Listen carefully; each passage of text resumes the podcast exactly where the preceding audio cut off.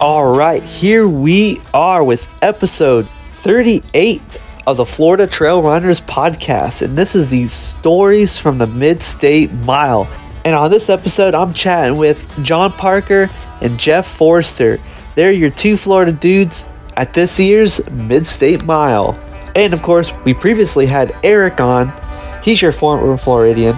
So that's kind of the part one, and here is that part two. And of course, the Mid-State Mile is a is a 1.1-ish mile course that hosts 340 feet of elevation gain per loop. And that elevation gain is thanks to the two climbs with fast runnable sections in between them.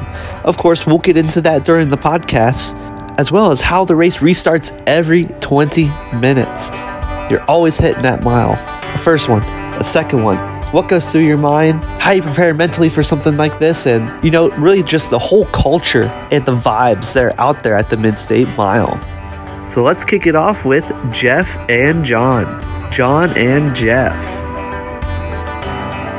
Hey, What's happening? Hey, John. hey,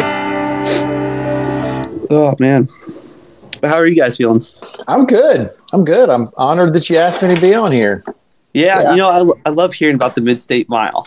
great race. I think it's just one of those lesser known events that is really as comparable as a lot of the other last man standing races.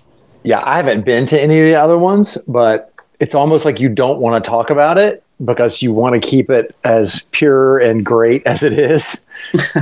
It's like Fight Club. Yes. Plus, it's, I mean, I'm talking a little more about, but it's the vibe they try to get is the family vibe where they invite the same people back first. So they're trying to get the same people to come back year after year, which is cool.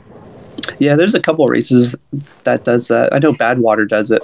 yeah, it just creates, like you said, John, a, a really cool atmosphere because you get to know people and then it becomes a family reunion that, oh, I didn't, you know, haven't seen you since last year. Mm-hmm. so, like, the last man standing events just, I just love everything about it. You know, uh, Mid State Mile is unique because it's its own format, but just the whole thing of being able to see your crew so much during a race, it's usually just chaotic and hoping your crew even makes it to the next location depending on the race. And then Mid State Mile is just a whole nother like level of that. Should be seeing your crew every three times an hour, which is really fun. And then the whole party like atmosphere and everybody cheering for everybody is just amazing. Yeah, that's it's yeah, that's the cool the vibe of it. Which I, I'll definitely bring that up as well. But hey, I guess we could kick it off with a little bit about yourselves and what got you into trail running. John, I'll let you go first. Oh man. Name's John Parker. I live in Jupiter, Florida. Uh, I've been trail running pretty much for the last about 16 years. What got me into it, real quick, you know, I was uh, I ran a little bit in high school cross country. Hated it. wasn't that fast. Did like a about a 20 minute, you know, 5K or cross country, pretty bad. And then after high school, my buddy Shane, he sent me, you know, a text and he's like, "Hey man, I'm doing this 40 mile race. Do you want to do it?" And I'm just like, it's like, man, you're crazy, man. But back then I was kind of, you know, young and whatever. So I attempted it and went 20 miles in the top 10. And uh, after that, I just fell off because I really didn't train for the whole thing. And I'd walk the next 20 miles. It was just terrible. And, but that kind of got the fire in me. And I just had the, you know, yearning to do better at that race. Went back and ran it a couple times. Did like fifth place and third place. But, and then also the same buddy gave me a book on, we were doing a job in Rochester, New York for roofing crew. And he, we went to Barnes and Noble one day and he's like, here, read this. And it was, uh, I can't remember the title, but it was Dean Karnazes's first book. Mm-hmm. And I read that whole thing in two trips to that store. And that just hearing about Western states and everything in that book, just ever since then, it's been no looking back. I mean, I've had a couple years where injuries and things like that, but done a lot of ultras since then. I feel like Dean's book is like the gateway drug for a lot of trail runners. For sure. Yeah, we were even talking about it at Midstate because a lot of people, somebody was talking about Dean, and I think it was Luke who came in. Uh, he was one of the last five or six. Last year he was second. but somebody was talking to him about something he was on, and they called him the Ultraman or something. He's like, "No, don't call me that, because you know I'm no Dean Karnazes." But we start we had a brief conversation about you know, uh, in my my take was like back in the day before most of you were running, Dean had kind of a bad rep about you know he's showboating and trying to he was doing all these things but he was never placing in races but for me he's the whole reason that I trail run and, and ultra run. So I think he's brought so many people into the running community and he's just a great guy. Yeah, I would agree 100%. um, for me, when I read his book, well, first, I'm Jeff Forrester. So I, I live in Orlando.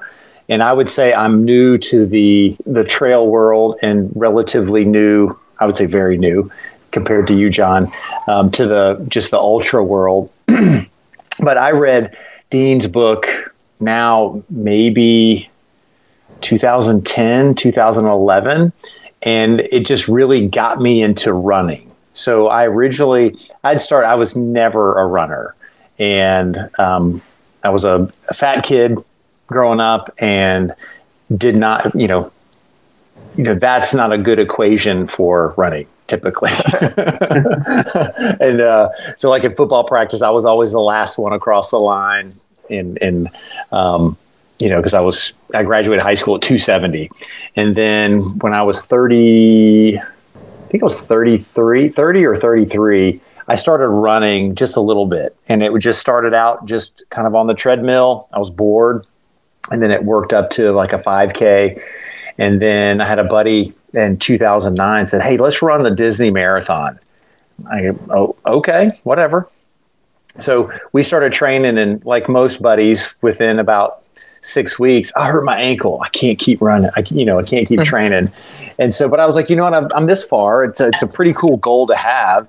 And so I kept training, and I ran the the Disney marathon was my first. Well, I ran a half marathon as a training run, and then the Disney marathon was my first race. And so I was never fast, uh, but I, I really got into it and really started working. So my like my fastest half marathon time was a 204.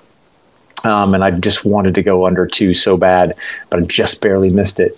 And um, and then it's gotten slower every year since then. But I just like the therapeutic idea of running and reading Dean's book. That's kind of what I got from his, where it didn't translate into trails. It just translated into the like the like what you can accomplish by running you know when he started in that chapter it was like yeah i just made the decision to put on a pair of shoes and go run all night and i thought that was cool then reading about him ordering a pizza and meeting him at that gas station. Yeah i love that story. You know and then learning how to run while he ate a pizza because he just needed the calories.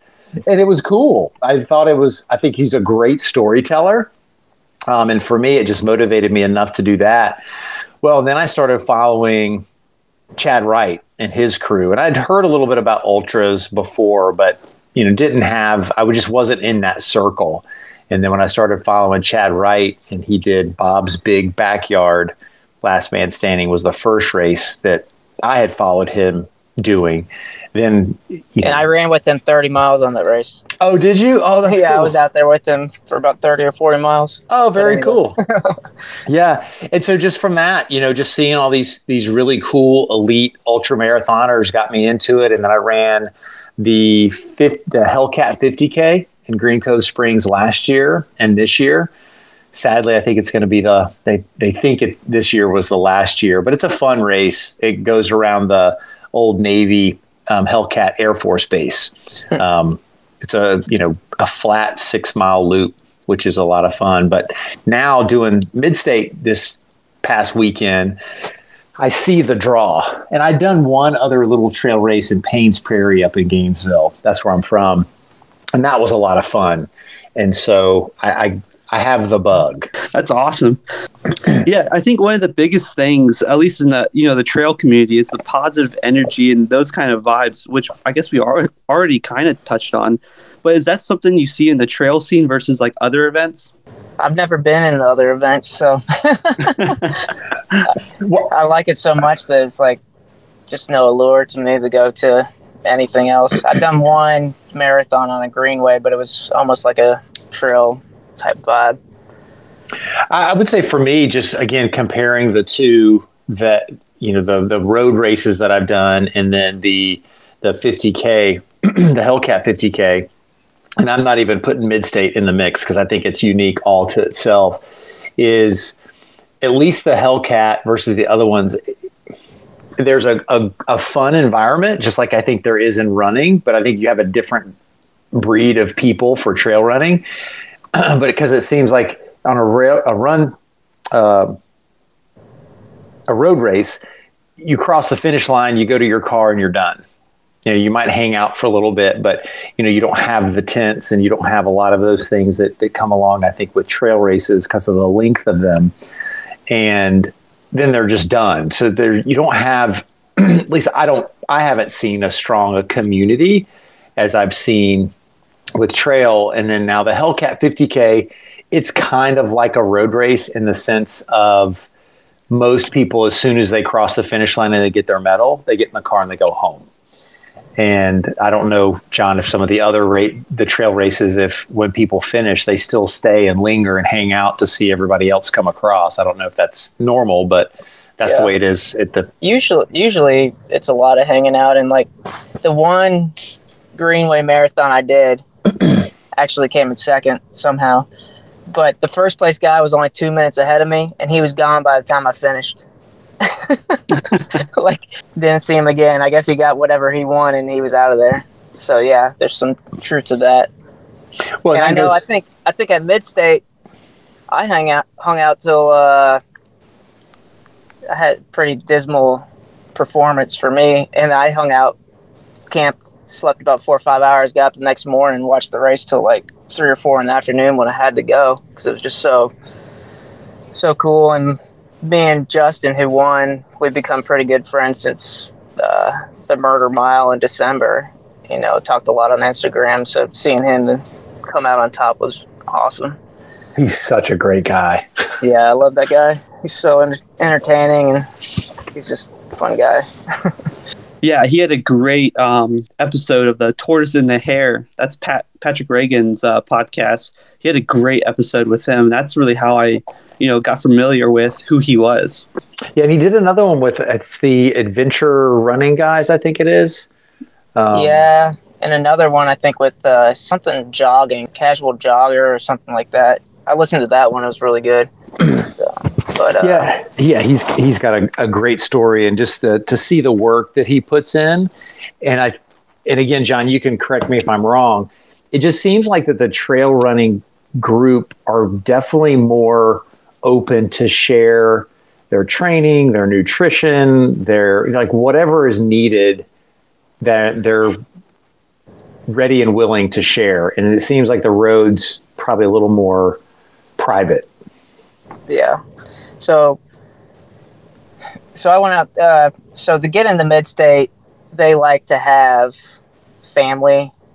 So to come in this summer, I wanted to come in December to get my spot for the summer, and I had no clue. And to back it up even a little further, I lived in Nashville, Tennessee for like the last eight years till about a year ago. So Bellevue, which is the course is about 15 minutes from where I was living right before I moved down here. And Oh, the funny cool. thing is, I never knew about it till I think it was like the first year or something. And somehow I saw it on Instagram or I don't know. And I'm sitting at work, you know, on the weekend in my office and watching this race take place right by my house. And I'm just sitting there like getting antsy, like, man, I wish I was there. I wish I was there watching and I worked in a town called Shelbyville, which actually is funny enough. It's ten minutes from Big's backyard ultra. So like for eight years, I worked ten minutes from the Big's course, and then this happens, and I'm at work when I find out about it, and I don't actually get involved till I move to Florida. So I'm like, I want to run this summer, so I'm going to go out there in December just to you know hang out. So go in December. It ends up being unseasonally warm, which is great. It's like 50s day and night. And I'm just out there running loops. And the first time I get to that first hill, my legs are on fire. I'm like, man, they weren't kidding. and so, but as as you go on, you know, it doesn't. It, for me, it really didn't seem to get any worse. It just and actually got better over time. And like the first 26 mi- it took Justin 26 miles to loop me out there, which I'm pretty happy with. So like I was right there with them and somehow him and I it's kind of weird cuz the second place guy that year, like I only saw him a couple times, but Justin and I kept like somehow inter like passing each other back and forth. So I saw him a lot and kind of got to know him. I didn't know anything about him before that. Uh, I had a little bit of a digestive issue in the middle of the race, and it took me three or four hours to get over. So I think he finished with 84. I finished with 69 miles. He beat me pretty bad, but I got third place somehow. But since then, I've really kept in touch with him and John and Becca. The race directors are awesome people. I got to know them outside of social media at that event, and since then they crewed me for. I did a hundred mile attempt at a FKT at a local Nashville park that I ran in for a long time, and John and Becca crewed me. It was just the three of us. So after like 50 miles, they kind of ran with me the rest of it. It's about them. They came out and helped me out. Then afterwards, like, it's like, so what are you doing now? It's like, I don't know. they invited me over to their house. I took a shower, and finally a buddy came and picked me up. Uh, so they're That- they're part of the reason the race is so good is because they like the family atmosphere. They care about their runners, and even like Jeff, you were saying, you think that trail runners help each other out. Like Justin and I communicating. Uh, he's like, if you need anything, man, you need any workouts or leg strength and exercise, let me know, man. Like it was no, there's no secrets. Like you said, it's like this is what I'm doing. If you need any help, let me know. I got some advice for you. And I'm like, no, I don't need your advice. Apparently, I, apparently I do. Maybe just a little bit, right? Well, I mean, I do pretty good in most races, but you know, I moved to Florida, and I don't think Mid State was really my A race for the year, and next year will be. So both of you guys have done, you know, the last man standing format as well as kind of your standard start and finish course races. I guess I'm kind of curious to what what's the big difference between the, the two race formats? Well, for me, it's the time, especially. So I don't know if you're familiar with the the Mid State Mile and the Tennessee Mile. Are you familiar with both formats, Joseph? I am, but other people might Okay. not be. So, so just so your listeners know, there's two different formats. So, the Tennessee Mile, which is in December, that's just you run as long or you know as fast as you want to run, and I think it's 6, 8, 12, 24 and 40 hour time limits. And you can just run them as fast or as slow as you want. If you want to do one lap an hour, you do one lap an hour. Doesn't matter. Um, and so there's no lap timer going. So that takes a lot of pressure off. I didn't do December, but I almost feel like I'm more I'm built more for the December race um, than the because I'm not fast anyways. And then mid state mile is it's 20 minute laps. So he has a computer program that at 8 a.m. sharp, the computer starts and it beeps every 20 minutes. So like you can't start at 803, you can't start at 801. It starts at 8. And every 20 minutes that thing beeps. And if you're not in the corral when that when he blows that whistle, you're out. Doesn't matter if you're a foot away or if you're um, 10 feet away or 100 feet away. Whistle blows, you're done. So for me, that created a different challenge because I knew I was up against the clock. And, and I think for those that are even good runners, because I'm not a good runner, over time, that starts to get tough. And so the the strategy that most people take is in that 18 minute time frame to give them two minutes to rest. And then as that start that rest period gets shorter and shorter, and like for me, um, when you have to sprint your next to last lap just to make it in before the whistle, you know you're pretty much done on the next lap because it's too tight. So for me, it was this exhilarating feeling of sprinting down the, the last little runway to get into the corral before he blew the whistle and then realize I got to keep going. I could run straight through and can't get anything. And so it's like you're in this high because you feel like you've just won the gold medal, and then you come crashing down to realize, like, oh, I can't rest. so I think that's that was at least the difference for me is that timer for this one is that there's no end in sight except every 20 minutes. Yeah, that's a good description. Uh, and for me, like, I'm not a fast runner, but like for smaller scene, I usually am. I do pretty well. But the the the last man standing format for me is just so hard because like I, when I like to do a race, I want to go out and run as fast as I can and like well pace myself, and usually that works out well for me. But this race, it's like trying to figure out how fast is too fast and how slow is too slow to give yourself enough time and like getting back and trying to save energy. So you have you know a couple minutes to get something to eat maybe change your shoes or whatever you need to do. It just gets i just struggle with that format but some people are awesome at it. And like you know i was i was talking to somebody and saying that you know justin's good or eric or whoever was one of those last guys when they're so good. You need to be to the point where one lap is easy for you. Because if it's hard you have one thing go wrong and you're probably going to be timed out. Or you're not going to it takes two or three laps for you to recover. That's probably too much. So it's just being able to consistently keep going at that pace. Even if something goes wrong keep going and hope that it works out eventually.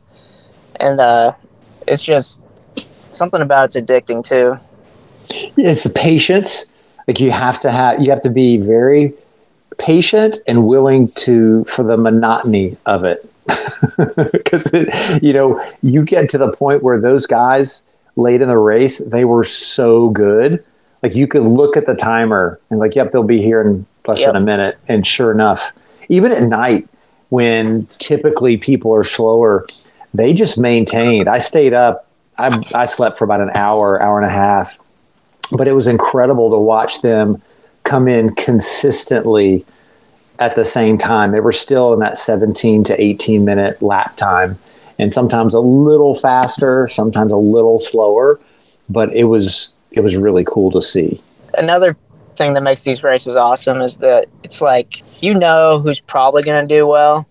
Like Justin and Eric, the two guys that went at it at the end, they both trained specifically for this race really hard for a year and years really. But specifically for the last year. But then you have somebody who's only done a 10k come out and do 30 miles or you got someone like jill who's never done anything like this and she is in the top seven. The she sets the record for the longest distance for a female ever. And it's just people like that it's inspiring to see. Because you never know what people are capable of. They don't know what they're capable of. And then, even then, she would have dropped out a lot earlier, but she kept coming in, and the guys that were left were they were slowing down to help her get through the run. And then it was funny because there was two or three laps where she's like, "I'm done. I've had it. I'm done." She's sitting in her chair, and everybody's like, "No, you got one more lap. You got one. No, I can't do another lap." And she goes out and runs another three or four miles after like she's defeated. It's, something about the format's just amazing. When you come into that corral, you want to get back up and you want to keep moving if you made it in time. It, it tests your mental fortitude, I think, more than a regular race because of for that very reason. Yeah, because I heard from Eric, you know, you become emotionally invested, you know, in the rest of the field. It's almost like a you know a shared experience. Definitely, one hundred percent. It it would it for sure was with the last seven. Like they they made a nickname for themselves, and there was four or five laps overnight, if not more. They all came in together as a group. Like they all ran together as a group. And most races, you would never see that because of the, you know, everybody wants to beat each other. But here, it's not a time thing. So it's like, as long as we make it in my 17, 18 minutes, I don't mind running with you. And so it was really, again, it was fascinating to see, which was completely different from last year. I wasn't there in 2020, um, but you could just tell it wasn't a you know, every man for himself. It was how can we each come together to help you go another lap. Um, so that was cool. Yeah. Yeah. Talking to Justin before the race, you know, and I, like I said, I had a terrible race, but the conversations were, man, we're going to push each other. We're going to get further than anyone did last year. Like it was about, we're going to, like, I can't do it on my own, but us together, which is exactly what happened in the race is, you know, I think, I think I heard Justin say it. I think I heard Eric say it. You know, I wouldn't have made it this far had there not been this camaraderie between us. And uh, even one of my, I took a little video clip, and it's the guys all coming in with Jill yelling, "Let last woman standing, last woman standing." Like she was about to drop. I think she went for five or six more miles after that. But it was like she told them she was done after that, but they kept her going. and uh, Luke, who I've never met till this race. Uh, he came in second last year to Chad, but this year, the whole entire race, he was talking to a different runner and like, what's going on, man? Like, how you doing? You ever run before or done an ultra before? Because we were about the 16 or 17 laps I did, like we were always about the same spot, about halfway through it. Then he took off, but and then uh, I even got like on my GoPro a little clip and it's him and the, I think the guy's name was Isaac. This is when it's down to six or five, and like I'm running behind him, and he's like, Isaac's like, man, I'm really breathing hard when I'm going up these hills, and Luke's like, yeah, man, you're hitting your lactic threshold, and uh, just giving him advice, and it's like a normal race, you're a normal ultra, you're like, man, I hope this guy blows up, or I hope this guy makes the wrong turn, because that's when I'm going to make my move. You know, you're in the normal ultra 50 mile or 100 mile it's like the idea is that no matter what goes wrong for me i'm going to keep going because somebody else is probably going to have problems and that's how i'm going to win this race or i'm going to place or move up in the standings whatever you want to say this race isn't like that at all at least especially this year even the last two it's like how far can we go yeah, so I guess before we, you know, really talk about the course and how it went for you, how was your trip up? Did you guys fly or drive? So I drove up. So I went and saw some friends up in Georgia on Wednesday, and then I drove over and I camped on Thursday, and it was so unbearably hot. we looked at the the temperature, and it was uh, about eleven thirty at night, and it was ninety seven degrees was the feel like and I've never slept outside in heat that bad. It was oppressive to the point where we we pulled bottles of cold water out of the cooler and laid them on our necks to cool us off so we could at least go to sleep. It was nasty, um, but it was fun. It was good. So, yeah, I drove up too from Jupiter, so about three hours south of you, or a little less, and uh, it's like no matter what I try to do, I cannot get sleep before these race. There's races, so I, I drove to my in-laws in Melbourne, spent the night, slept like two hours. Then I drove to Nashville. I was like, I'm not going to sleep in a tent because I know I won't get sleep. But the two nights leading up to the race, I still don't get any sleep. I probably had like eight hours in three nights. and just a side note, because you know the heat. I moved down here, and all the local guys give me such a hard time about oh, you ought to try that when it's hot and stuff. I was like, man, it is hot in Nashville. I had to like do a comparison of like the average for July, and it was a one degrees difference. it gets hot there, and actually gets hotter by the beach. You know, the highs are 87 degrees almost every day, maybe 90. But Nashville in the summer gets up to 100, as now you know, Jeff. well, yeah, and at least for you know when you're in Florida and you're near the coast, you're getting steady breeze. Yeah. So Thursday night, there was zero air. I mean, there, there, was no movement whatsoever. We were in a tent next to the tree line, and it was just, it was great because it provided shade, but ooh, sun, it was hot. So for people that aren't familiar with the race, what's cool is Becca's dad, it's his land that he grew up on. So they have a house right there. So you have the course behind his house on one side, you have this big grassy field over on another where the, everybody can park. but they can also camp. So you have this year there were more campers than there were last year, meaning like trailers. Um, but you got people that are in tents hanging out, and again, that's part of the I think the allure of this race is it's you want to you don't want to go, you want to stay and watch the whole thing and watch everything, and it just creates a, a really cool atmosphere.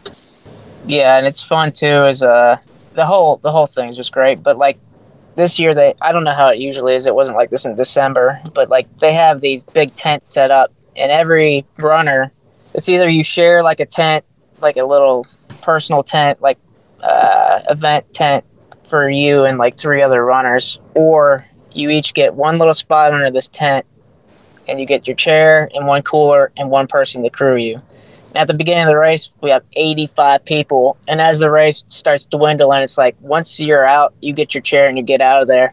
So you could just see, like, eventually, you know, I got cut pretty early, but towards there's hardly anybody. It's funny to watch that area just clear out. And eventually it's like Eric right here and Justin on the other side. yeah, like each each person kind of commandeers one of those tents. They're like big wedding tents but before it's packed, and um, so it, it makes it for fun to try to move around when there's a lot of people. Yeah. So now that you guys have traveled to Tennessee, you're all set up. How does it feel to line up for that first time? I mean, for me, it was exhilarating because last year I was there as a crew member. And so being able to see it and watch it, I helped crew Aaron Dana last year, who was third last year. So it was it was different. And what was fun about last year is you get to see everything unfold, not just for your runner that you're working with, but everybody else, which was incredible. And then this one, it was just different. Um, I timed out. I didn't train at all, and then I timed out on the fifth lap. So, John, you did way better than I did, three times better than I did. Um, you know, but for me, just the time that I went out there, I was, it was exciting because you're in this group that I've seen, I've watched all these people do this, and now I'm on this side of it. So it was a lot of fun for me. Yeah, it's it's pretty awesome, and uh, you got all these guys, in this big group, and everybody takes off, and it's a pretty wide trail the whole way. Like uh, supposedly the like starting road is some old logging road, so it's wide, but still, it's like nobody. Well, probably half the people there have no clue about how fast to go or how fast should I climb up this hill and how far is the first hill and all these factors. So like trying to for me it was like I want to get because I'm a pretty good climber. I wanted to get to the front of the pack and then climb that hill and then just trying to figure out what pace to go every loop, you know, how fast is too fast, how slow is too slow. So everybody's out there kind of figuring that. Even the experienced guys are kind of, you know, the first loop or two trying to get back in a groove. And uh, it's just pretty epic. And then climbing up the hill, that first hill, everybody's tight at that point. So you can hear a million different conversations going on and it's is so epic. well, I know this much. It wasn't me. I wasn't talking on the climbs. That's for sure. I was trying to conserve everything I could because that hill just goes on forever. Like you don't think you're ever going to get to the top of it. Well, as a, a Floridian officially now, like I'm not as good at running downhill as I used to be. So my I'm pretty strong at the hill. So I was usually in the top three or four guys up the hill, but by the time we got to the bottom of the second hill, I was maybe mid pack or worse, trying to save those quads. So that's and that's the other thing. It's like trying to play to your strengths. If you have any goals there, it's just strategy. You know, when I'm, I'm going to get my poles in eight hours, so I'm going to try to save my quads till then. Take this hill slower, and go up faster. So it's a little bit of back and forth between all the runners, depending on their strengths. Yeah, because I guess the pacing plan if you've never been out there before, the pacing plan is kind of, I guess, ignorance is bliss. But I guess take me into your first mile. You know, kind of how'd that first mile go, and obviously, like, what's the course actually like out there? Because I know you guys have mentioned the hills. So it starts out, and it's the first quarter mile. It's this old logging road. So it starts out. It's really a bunch of mulch for about I don't know 100 yards, maybe a little more, and then it kind of it's the only exposed part. So the there's probably about a quarter mile at the end of the course, the corral, and after the corral, maybe a little more that's exposed to the sun. Everything else is shaded. So not far, 100 yards in, and you drop into the woods. It's this little dip into this creek bed that's pretty dry, so you don't have to get your feet wet if you're careful. And then you get up through that, and there's just this tiniest little hill, which in a race like this, in the pace, most people walked, even though it's only maybe 15 feet high and it's 30 yards. And after you reach the top of that, you run for, I don't know, it's not a long way. It's less than a quarter mile, so probably like 0.15 of a mile. And that brings you to the base of the first hill. And the first hill, as far as steepness, is the worst. so the grade is anywhere from like 15 to, not 15, it's like 20 something percent. So it's no joke. And it's, uh, I don't really know how tall it is, but I know for me, like, I'm about the whole race, I was anywhere from six to seven minutes in at the top of that first hill. And then, but once you get to the top of it, there's a nice ridge line that's very runnable. It's even a little bit of a downgrade or, you know, decreased elevation on it. And that brings you to the opposite side of that hill, which is almost like a U. So you go up and then you kind of loop, and you're not far from the. When you get to the bottom, you're really close to the base. And that hill is equally, if not more, steep going down. And it's kind of rocky. There's like a little gullies from the rain coming down it. And there's not a lot of room. So it gets pretty tight.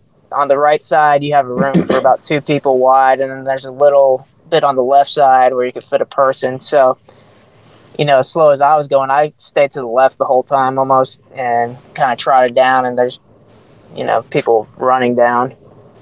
Get to the bottom of that, and you probably have you kind of cross back over the logging road and you loop around and you have about another tenth of a mile and you're at the base of the next hill which is a lot better than the first hill yeah. It's shorter. It's not quite as steep and it's it's just easier to climb. And then the top of that hill you know, I don't know how far you are, maybe another quarter mile, three tenths of a mile from the finish line. So you start in this race, start trying to, at least for me and most, I think most people, you try to start getting mental times in your head. When did I reach that? And once you kind of figure out what you're doing, you try to keep that same pace. So you put little like top of the first hill, six minutes, the bottom of the first hill 10 minutes and try to get those little mental checks in your head if that's a comfortable pace try to keep it see the last the last uh, hill going down too is equally not as steep as the first downhill so the first part's the worst the second's bad but it's not as bad it's runnable and then you get to the base of that and you have this long straightaway and there's tents set up. So usually there's people around at the bottom cheering you on, like you're coming into the finish of a race, but you're only coming to the finish of the loop. yeah, exactly. They're cheering you on, and you're like, wait a minute, I got to go back out. it's like I just saw you 18 minutes ago or 20 minutes ago. Yeah, different people. So I carried, I wore a vest and I carried Tailwind in a bottle just so I had something with me. I drink a lot when I run, so I wanted to make sure I have it. But most people didn't carry anything with them, and but just because they had you know three minutes or so to be able to get back in and get something to drink. Um, but then when you saw people that started, you know, coming in 18 and a half and they just weren't coming in fast enough, you could see them not drink enough. So then we you know try to get them to to drink you know carry something if they had it just so they could drink while they're on the course. So a lot of people were drinking on the downhills um, and on the flats and then just powering up through the the top. Yeah i carried a handheld the whole time. And like uh sometimes like after i had stopped i think i was actually sitting by you jeff. Just didn't know it. But uh, what were you wearing an orange hat? I was wearing an all day running hat. I think I might. I I know you and I are Ow. both there. I always ran in the back, so No, I'm talking about after we quit. oh, okay. I was all over the place. I was I I had a um what was my hat? I had a salty britches hat on most of the day. Okay. and then a gator boonie, like a gator bucket hat. But the rules of the race too are you have to be in the corral and you finish the loop and you get in the corral there's these little green markers across where you have to pass that line before the the next loop starts or be in the corral. And then what is it probably 50 yards 30 yards is the size of the corral. But as the race gets uh, for each individual person you know the idea is the timeout and not to give up so people are coming in and like you're you're looking at your watch and it's like, well, we got about 19 minutes in if somebody's going to come in and then you see them turn a corner and everybody starts screaming and yelling and this is happening all day long. It's like, come on, man, you got it. You know, you can make it. And so the rule is you get in in time, you can go on the next loop. But once that whistle hits, you can't grab anything from your crew. And there was mm-hmm. quite a few times where people were crossing with two or three seconds and they didn't have time to get that water or gel or whatever they needed. And they just went straight back out rather than saying, oh, I didn't get the drink or I didn't get to eat. I'm just going to go back out because it's only 1.1 miles. And the, that's when it's kind of like the epic part about the whole race is just seeing those people come in with no time, but they make it and they go straight back out without getting any nutrition. Yeah, and without, Wow. and without hesitating either. Yeah. that happened a couple times in the night with some of these guys that had been pushing for, you know, 16 hours plus, and you could tell they're just they didn't want to give up, but their body wasn't functioning, and they'd come hobble in, and one guy he crossed like with less than a second, like it turned zero right when his foot crossed the the cones, and he just had to keep going. He just there was no other option, and he's carrying poles, so he had nothing in his hands. Um, so he had no nutrition for another lap. But the cool thing about these races is that I'm speaking from being at Bob's in Ohio a couple times. It's like some of the guys that barely make it or almost don't make it. It didn't really happen in this race, but like Ron, I think his last name's Weirman. He won the bigs in Ohio last year. He was about to quit 50 miles in because his stomach was messed up, but he ended up going 168 miles and winning the thing That's crazy. and uh, so he had that low point. But in a race like this, like I was saying earlier, if you're strong enough to make it through that loop easily, even with something, you know, messed up, you keep going and you get it back together. And even for me, like just observing this one, like Justin, I was still going at this point, and like I don't know if it was him or Luke yelled something out at the starting line. I'm not going to repeat, but like 10 steps in Justin's like projectile vomiting onto the side of the trail. And then the next thing you know, he's saying something funny out of his mouth. and apparently, like during the night, he like really was vomiting bad. So, you know, he's such a strong runner and he's trained so hard for this race that he was able to run through vomiting like crazy. and then you had a guy like Eric who he went head to head with at the end. And Eric, he looked the same the entire time I was there. Oh uh, yeah, Like I left almost 30 hours in and he still he just had this you know, focused energy about him. And I never once saw him waver or change his pace at all. It was just awesome. and it's fun. The more you go and you watch, you you start to learn people's eyes. Like I got to the point where I look at people's eyes, and you can tell, like, yeah, they're not going to be much longer. And there were several instances with everybody but Eric, including Justin. I'd look in their eyes, going, yeah, I don't know if they're going to make it. I don't know if they're going to make it another hour because you could just see that they were the distress that their body was going through. And then after that, like Justin got to the night, he looked good again. But Eric just, I mean, every single lap, he'd come in, had that sparkle in his eye, and he looked like he was ready to rock and roll. He was quiet, nothing. And then Lucas Rivard, he did the same thing. He was uh, number four, I think, that made it, and nobody even knew who he was. I Right. had the benefit of um, I was on the basic course with him back in 2020 and or 2021, and um, and he's run a bunch of um, ultras and he's done a couple of things over 100 miles, but I didn't think he was going to look as strong as he did. Um, and really, even when he tapped out, it was more because of his knee than it was his overall body. So it's fun to watch. And again, even if you don't run it, if you're close or you want a good weekend on a Father's Day weekend, you've got to go and watch and observe. It's incredible.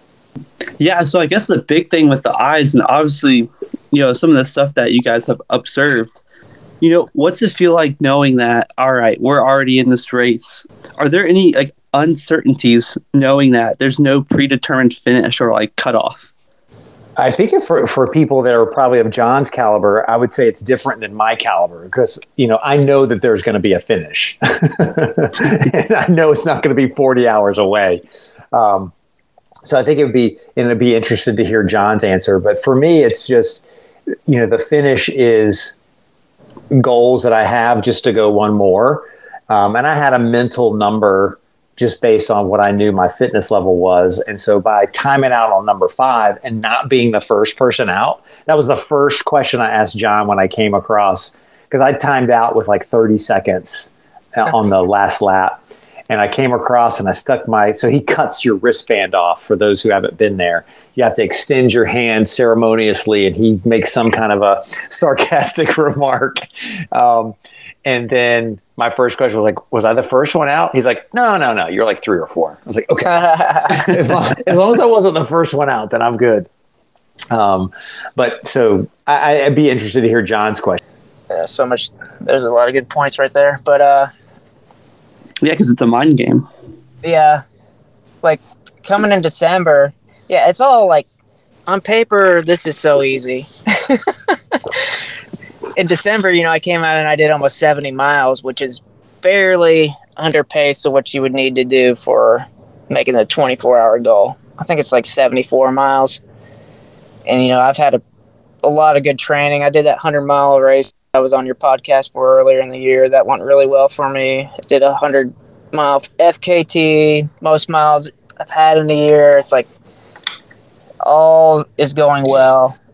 And, you know, I thought going into the race, my plan was to make it no less than a day. Like I was to be pretty upset if I made it, didn't make it over a day, which I made it six and a half hours.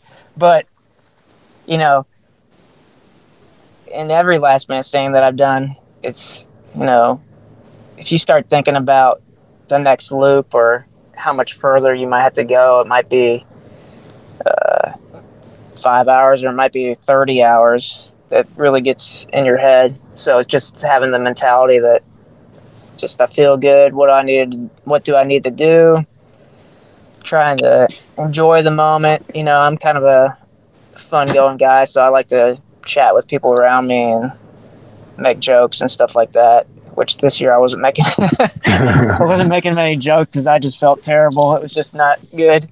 But you know, it's definitely mental if you start thinking about, oh man, even if I ha- go as far as I want to go, it's still, you know, that's 20 hours, that's 20,000 feet of elevation gain loss, all the things that could go right and wrong. So it's just being in the moment and trying to stick to the plan. And unfortunately for me this year, that was not good, but, you know, I'd say for me, like, I'm more motivated than ever to go back next year and, you know, get my revenge on the course.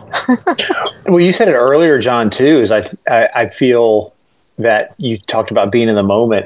Is there such a doesn't matter how fast you are, there's such a small margin for error right. and so if you if you're not paying attention on the lap that you're on whether it's lap 3 or lap 30 or lap 90 you have to have the same attention to your your body function check your nutrition and your time like you you can't take your eyes off of that loop at that moment otherwise you're done because it's impossible to look any further ahead than finishing the lap that you're on and getting in that corral and getting back out. Yeah, that's another interesting thing about these races is doing your own race. It's really hard to get caught up. If you're trying to compete in one of these races, it's really hard to get caught up in what other people are doing. So, like for me, I knew from my experience into November, like or December, I was the first one up the hill almost every time the whole time we were there. But I knew going down, I got passed by almost everybody. So I knew this is my strong point is going up these hills. So having that strategy, no matter what Justin Hamilton's doing or Jeff Forrester's doing or whoever's doing, this is what I'm going to do. So when you start, and some of the people in the lead online have alluded to this, is like I wasn't running my own race. Aaron, I think his name's what's his name? Last name Aaron O'Dana or Aaron Dana. Dan, mm-hmm. Aaron Dana. Like he even said, you know, last year I did my own thing. This year I kind of was not doing my own race, and it took me till that night to really get into my own thing, doing what other advice that people had given him or other paces that he wasn't planning on. So running your own race and running to your what's your strong points and not getting caught up because it's it's it's fun to go fast with some guys down the hill or come in together at that finish line. But if that's not your strategy, you probably shouldn't do it. yeah, that's a big point that Annie Matthews brought up too with the uh, the Lake to Ocean um, episode. Was talking about you kind of have to run your own race and forget about tomorrow. Tomorrow doesn't exist, only right now. Mm-hmm. Mm-hmm because you could think like tomorrow you know, there's a football game or, you know, the Lightning's playing, but that's just going to distract you from what you're trying to do and that goal you're trying to crush right now. And, and, mm-hmm. and I even thought a lot, and I know you guys probably have as well, is how close it correlates to life and how you have to live each day. But it's so easy to get off track and think about lap 50 when we're still on lap four. And I can't worry about lap 50. I haven't even made it there yet, but how often do we worry about lap 50? Uh, and so that those were a lot of the thoughts that I had when I was going through it. And then a couple times on my last lap when I knew I was so slow on the climbs, and I knew if if I made it, it would be really close. But when I got to the top, as slow as I was taking, I like, okay, you're at the top, you're not climbing anymore, you can run. Your heart rate's mm-hmm. going to come back down and you can run. Doesn't matter if you hear the whistle or not, you finish running because you physically can. Don't give up on yourself. And so it was a big win for me because it was the battle on that last hill. It's not that it's not a bad hill on the last one, but I was so slow on the first one um, that I was like, okay, I could just walk the rest of the way. I'm like, no, you're at the top your heart rate's down enough to run, run. Just finish and, you know, push. And I did. And so I felt good about it because I didn't allow the negativity in my head just like, ah, you've already timed out. Don't worry about it. Just walk in. Nobody's going to say anything. I'm like, no, right. I'm not. I'm yeah, going to run through this thing. That's always in the back of your mind, even no matter what your goal is. It's like, oh man, I could, I could just time out here and hang out with my wife and watch everybody run or but that's it the two the uh what you're saying doesn't matter if it's lap 50 or so it's kind of it's kind of like a real ultra it's you just keep going and if you're running a 50 mile or 100 mile it's like 25 miles in you might feel like death but you know that wall that famous wall that's for ultra runners you're to make it through it and you're probably to have another high depending on what you're out there to do. So, like for me, that's what I was just trying to push through and push through. And I think I pushed through for five hours. like, and like, finally, it was, it was on and off. Like, this bloating is just crazy. I felt like vomiting. I couldn't vomit and trying to drink and finally, when I wouldn't drink, my bloating would go down. But then I wasn't drinking anything. It's like if I'm gonna last and I had to drink. So I'd then drink a bunch when I got back down to the bottom. And it's like my stomach's like a balloon and just filled right back up. And finally, like I peed one time and it was just dark yellow, and it's like I knew my race was about over then, and made it one more loop and just couldn't get it together. But the whole point is, you know, it's like any race. I feel like ultra correlates to life so well. It's just things are gonna go bad, and it's just you know life keep moving on. The the longer you live this life, the you're gonna have some issues and you're gonna have some hardships come up. So move through it and live to that next loop. Yeah, and that's to your point also John is to to go a little bit back to what we had said at the beginning is the community. Like you would see people time out and they would have, you know, cuz they came prepared to run. Mm-hmm. And they um they'd give their water, their bananas. They're like, "Do you need anything?" They'd stay and help crew, you know, cuz Eric just came with himself and then by the end of the race he had a crew. Um, Mhm. and so it, and that's what to me it gives you hope. I made a, a post afterwards. It's like when you go to one of those weekends, to me, it filled my soul because you have hope in humanity because there's there's no divisiveness there. There's no, you know, red or blue. There's no this side of the aisle or that side of the aisle. It's everybody wanting to see each person do well and do what they can to help them. And so for me, it's just it was like something that I needed, and um, just from seeing how if you just step back and seeing how each person interacts with each other and wants to see people succeed and offer their expertise and their knowledge if they see somebody struggling they go ask a question and they'll go well you don't have that. Here's some salt tabs. You need this? Take mm-hmm. this. And it's just really cool. Yeah, yeah, that's the best part about it. And I think the the longer you know, as the years go on, and they keep this family atmosphere, like I want to go back. And I know Eric, the second place guy, was saying he's like, I'm going to come back every year. So you go, you start going back, and it's like your buddies. Like in Ohio, like some of my good running buddies. Now I've gone there two years. Supposed to go back this year, probably won't. But it's like it's kind of like family, and and it's all about that man how long like seeing my buddy jeremy make it 100 miles for the first time in ohio was just awesome and same thing at uh, mid-state mile is just seeing people succeed nobody wants everybody wishes it could just keep going and going and going exactly Yeah, because that's the big thing with either you know success or failure. I guess it's all um, it's all to the to the individual perspective, right? And of Mhm. course, like just like life in an ultra, you should never make that decision. Either you're in, you're out, or what you're going to do when you're at the highest of your highs or the lowest of your lows. hmm yeah that's a good point Yeah, because like Jill, we'll use her as an example on one of those last laps.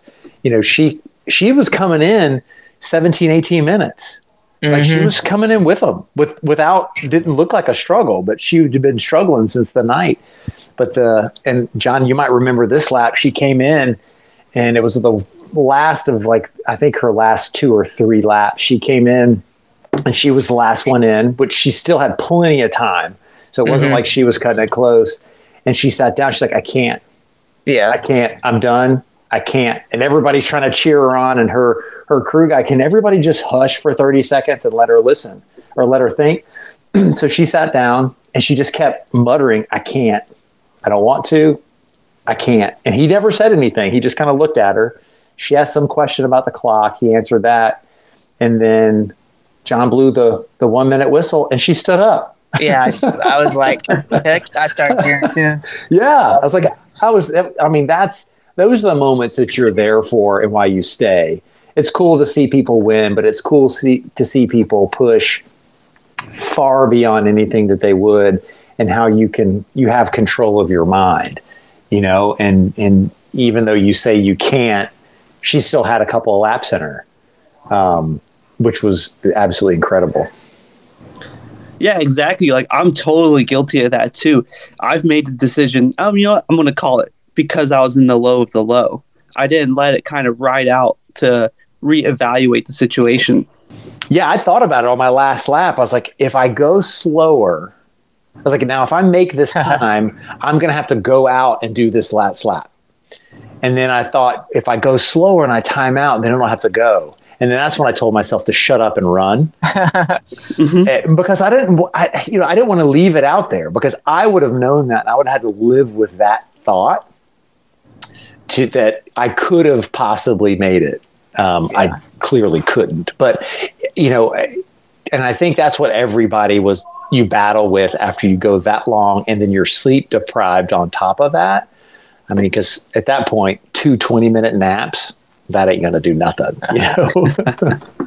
right. Oh, yeah. Uh, I don't think we mentioned that, but part of the race that's a little different than the normal last man standing is, besides distance, is uh, every tw- every 12 hours they get a 20 minute break. So the runners get 20 minutes to, you know, catch up on maybe five minutes of sleep or just relax, get their muscles massaged. So that's change. Yeah, change their socks, change their clothes. Most people would come in and change their clothes real quick, and then you know either lay down or sit in the chair with their feet up, and then close their eyes for a couple of minutes. Yeah. Well, most people were like you and I and didn't make it for 12 hours. I didn't even bring poles, John. I wasn't even looking because they changed it to eight hours is when you got your poles. And I was like, I'm not even dealing with poles. And I was like, if I make it eight hours, then I can go up one more lap without poles.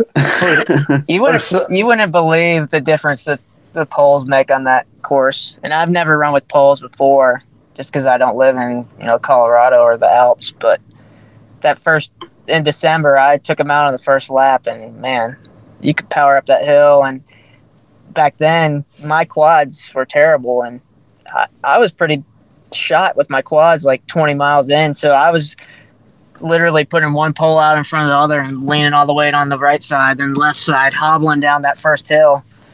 So like I was planning on uh, depending on those things eventually. well, that was the other incredible thing. Justin never used poles. He used them for one lap, and he's like, "I can't use these," and tossed them away. Yeah, that was pretty awesome. I mean, 40 hours with no poles. It's incredible. I mean, his training has just been insane. The guy goes out and runs 12, 15, 20 miles every day and he's looking at 3,000 and sometimes 10,000 feet of vert. I mean, he's trained specifically for it. Then he spends another hour of a day doing strength training or just, you know, relax, massaging his muscles, whatever whatever that thing they use, the gun. Like he he is trained in an insane amount. And like going into the race, I had never intended on hanging with him to the end, but I thought, you know, maybe I can make it 24, 30 hours with him or see what happens after that. Or maybe he has a bad day and I end up doing better. But, you know, he deserved it. I know Eric, I think you, you had him on already, right, this week, but he he had a good first year, 70 miles, and he came out and blew up last year. But Rebecca and John were telling me, you know, in personal conversation with them about how they thought he would be one of the ones to go a long way because he had been training hard. And I mean, it, those guys training in the end paid off, and they were the better athletes, no doubt. Yeah, because John, I know you you made it like 22 ish miles, and Jeff, you made it like five miles. So when it came to call it quits or timing out, you know, really what was going through your mind and what happened? Mine was easy. I just didn't train. I, I mean, I know that I'm not good at inclines anyways, just being from Florida. And I know that's an excuse. And that's really, you know, for me, anything that I say is going to be an excuse because there were some runners that train in sea level areas and do really really well. So for me it was just I, have had a lot of stuff go on and it's one excuse after another and i didn't train. So i wasn't overly disappointed. I wanted more but i wasn't disappointed because that's kind of what i expected. So for me it wasn't um, anything other than just a lack of conditioning up the hills that kept me slow because i actually did pretty well um, on the flats and the, the decline. So, you know, after I timed out, that's really where I was thinking is I, I did, I did better on the downhills than I thought I would. And I knew that I did poorly on the the uphills, but I knew I was going to do bad on those. I was actually surprised I made it five, to be honest. I mean, every everybody's in it for you know. Everybody has their own expectations on what they came out to do, and you know, as long as you're happy with if that's what you expected, then great. And like for me, it was like, uh, it was. It, I'm still pretty bummed out about it. Like that's one of my, you know, things I've been looking forward to for almost you know a year, and to come and put up such a terrible time for myself. it's pretty disappointing. I was telling Rebecca today, I was like, I'm just still in the dumps about this race. But the good thing, even in, was staying around and being able to see my buddies like crush it, which was lifting. I had get into the race. I guess I'll go into it. Like I just had a massive failure. It's like probably my most epic failure with my running history, but it's more just a physical thing. You know, I have I've always had GI type issues and just happened to be after about eight or 10 years, one flared up and I just got bloated for like five hours. And after it went to go down, stopped drinking, I just had to throw in the towel. So, but it was an awesome race either way. There's, you know, there's all this talk about toughness and ultra running and like, you know, don't drop out. And, you know, there's times when you should drop out. And I think that was the day for me. Like you could push through and push through, and then you end up in a bad situation. And I've know that from personal experience. you know, I was talking about my 40 mile race earlier. Well, that was my first ultra, and I was like, I'm gonna go back and crush it. So I went back, and I think I got I don't even remember fifth place, like three years later. And I was like, well, I want to go back and win this race and be done with it. So I trained I don't know, 2013 or something. And I went back. No, this is, I ran in 2006, 2012, and I came back in like 2016 to win it. And I was winning the race 20 something miles in, and I made a wrong turn and went like two miles off course. And then uh, Advil in a race, little did I know that's a bad idea. So I had one experience where I actually had like this uh, CamelBak pouch on my my waist, and I had like these nuts and stuff for snacks and ultra. I'm eating it, and I accidentally had an Advil in there, and I ate it, and like I felt incredible afterwards. It was terrible when I bit down on it. So then I'm going into this 40 mile race. I'll have some Advil like I did that one race. Well, it's hot that day. I felt so bad, kind of similar to this race last weekend and like just my head got really foggy. But I finished the race and got third place, even though I lost first, and I got that hundred dollar gift card. Well, after the race, I started feeling terrible, and I told my wife I was like, I think I need to go to the hospital, and she's like, Oh, you don't need to go to the hospital. You just need some electrolytes. And I've never said I needed to go to the doctor in my life. Well, ends up I was in the hospital for three days because I pushed through the pain and was tough, you know. I had rhabdomyolysis, or I think that's what you call it. So, mid-state mile, it was not going good at all. Like my legs felt amazing, but physically, pee's getting yellow, really dark yellow, hardly peeing. The signs are all there. Hey, you need to drop out, and I made it in one loop with like 20 seconds left, and I that next loop, like I just was not getting any better, and I knew as much as I wanted this race, it would have been stupid for me to keep going. So I kind of just eased off and let that be my last loop, timed out. Yeah, because like the whole thing's so humbling, and honestly, it brings you to like a raw and very honest level with yourself. You know, it's very makes you very vulnerable. Mm-hmm. Yeah, like Jeff was saying, you could you can go out there and be like, oh, I just need to ease off the pace and like if it was just a mental game, I would have been playing that game later on. But this was more like it'd be stupid for me to keep pushing it.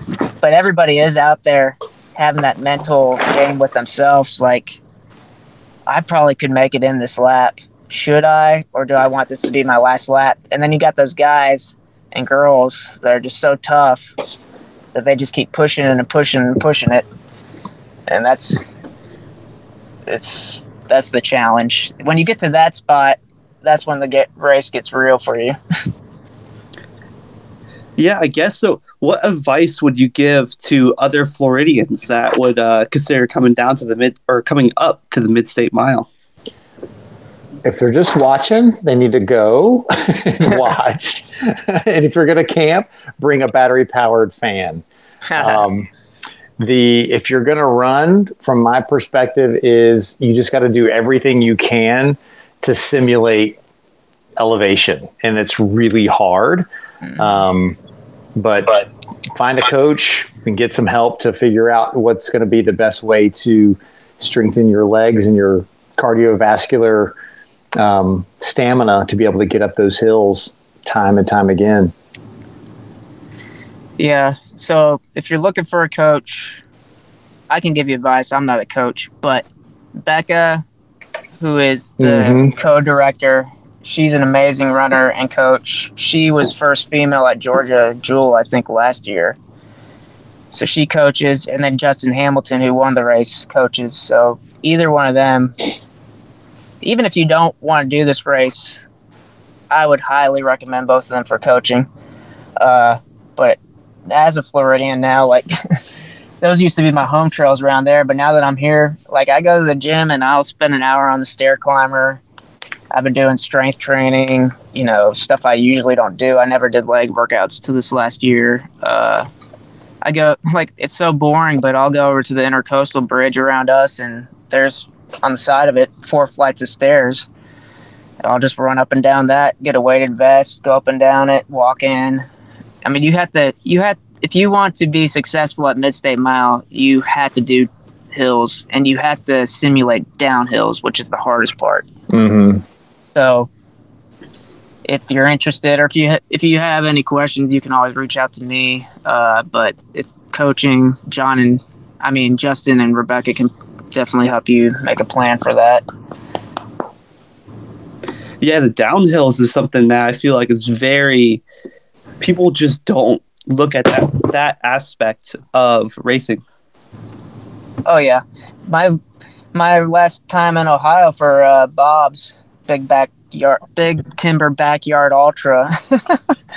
you know, I trained really hard, and I'm like, I'm gonna crush it this year. But I had li- been living in Florida for seven months, and I didn't even think about hills. And I got to about mile seventy, and my quads were shot. And there's this, the hills aren't even that steep, but there's this one long gradual hill getting back to the finish line almost, or like it's this road hill at night and like I couldn't run it. I had to walk down and I timed out and I was like, man, I was not expecting that. so yeah, downhill running is not something you can simulate on a piece of equipment at the the gym. You had to find some sort of way.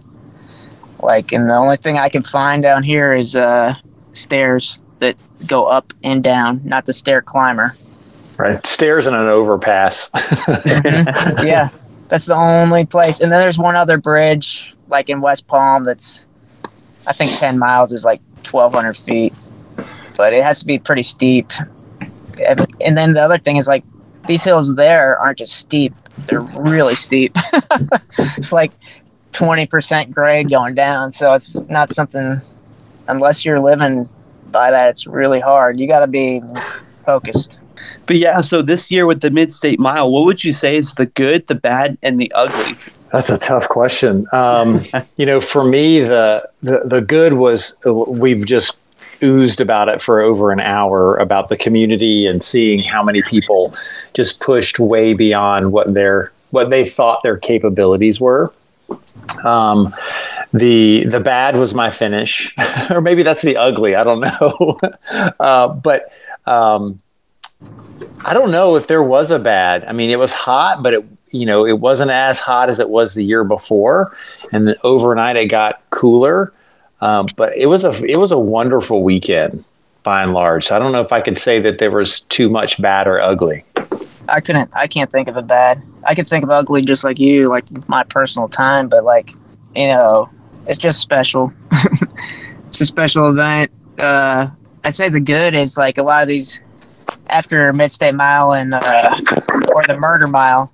I got to do in December. I touched. I got connected with a lot of these guys on Instagram, but meeting them all in person and getting that personal connection was awesome. Getting to see my friends again, like that's my favorite part about it is just seeing these guys and girls that I've connected to online and getting to share those miles and it's just something about it that's you know for me uh tying for first place in the forgotten florida 100 doesn't compare to just being out there at this even if i didn't place it's such a better feeling for me Yeah, so I guess that takes me right into the final. I guess the question we'll close it out with. You know, what's kind of that the final thoughts, that final opinions about this year's Mid-State Mile? It, it's raised the bar. I mean, it's when you have a, a course record crushed by a couple of hours by two guys. You know, when you see them go that long, I, it just raises the bar on how people need to show up. And then if you want to compete, and then for me, it's just how excited I am to train to do better than I did this year. And then, like John said, just to see everybody again. I mean, it's Father's Day weekend, so my family's cool with me going up there and not being with them on Father's Day. But maybe next year, if I can guarantee a, a double digit lap finish, that maybe they'll come up there this year. It's your Father's Day gifts, you know. Yeah, it is. Yeah. hey it's nashville too there's plenty to do the performance this year was just incredible say enough about that but final thoughts i would say too is go do it if, if you're interested go do a backyard ultra there's what hundreds of them going on around the world and i know that uh, the one that connected me to a lot of people around here is Death Dupuis, which my buddy Leo Acosta puts on. That's about the easiest course you can find for a backyard ultra style. So it's really flat. It's a little bit sandy, but I think this year, you know, February was 86 degrees, but usually it's not that warm even down here in February.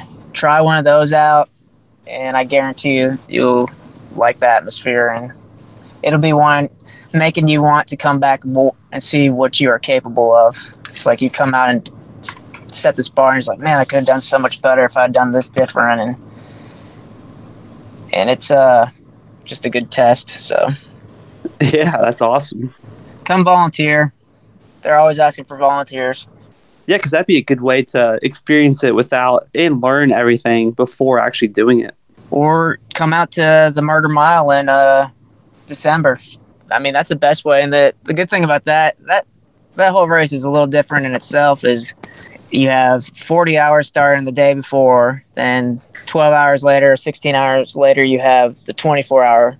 Then you have a 12 hour start and then a six hour and then there's another six hour and another 12 hour at night. So it's like all these different races in themselves are going on at the same time and you if you're competitive you're like i don't know who's in which race or who's passing me from this race. And then at night there's about 100 headlamps going up and down these hills like little ants and it's just they got christmas lights strung through the trees with a generator running at the bottom of this one hill it's just something about it so come out to that too that's easier to get into get into that and then it's easier for you to get into the summer race Yeah, that's awesome. Well, hey guys, I appreciate it. This is awesome.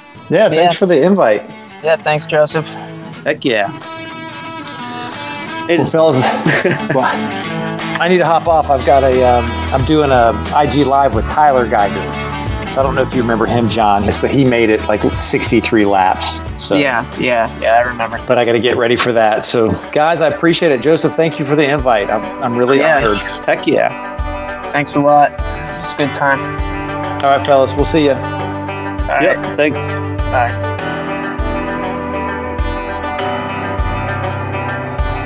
All right, and there we have it, episode 38 of the Florida Trail Runners podcast. You know, it's always great hearing stories from races that Floridians are doing out of the state as well as here in the state. There's always a lot to learn, you know, especially in that last man standing format. But with that coming up, we also have the stories from the Moon over Croom, a local race here in Florida. So stay tuned for that. And hey, until next time, happy trails.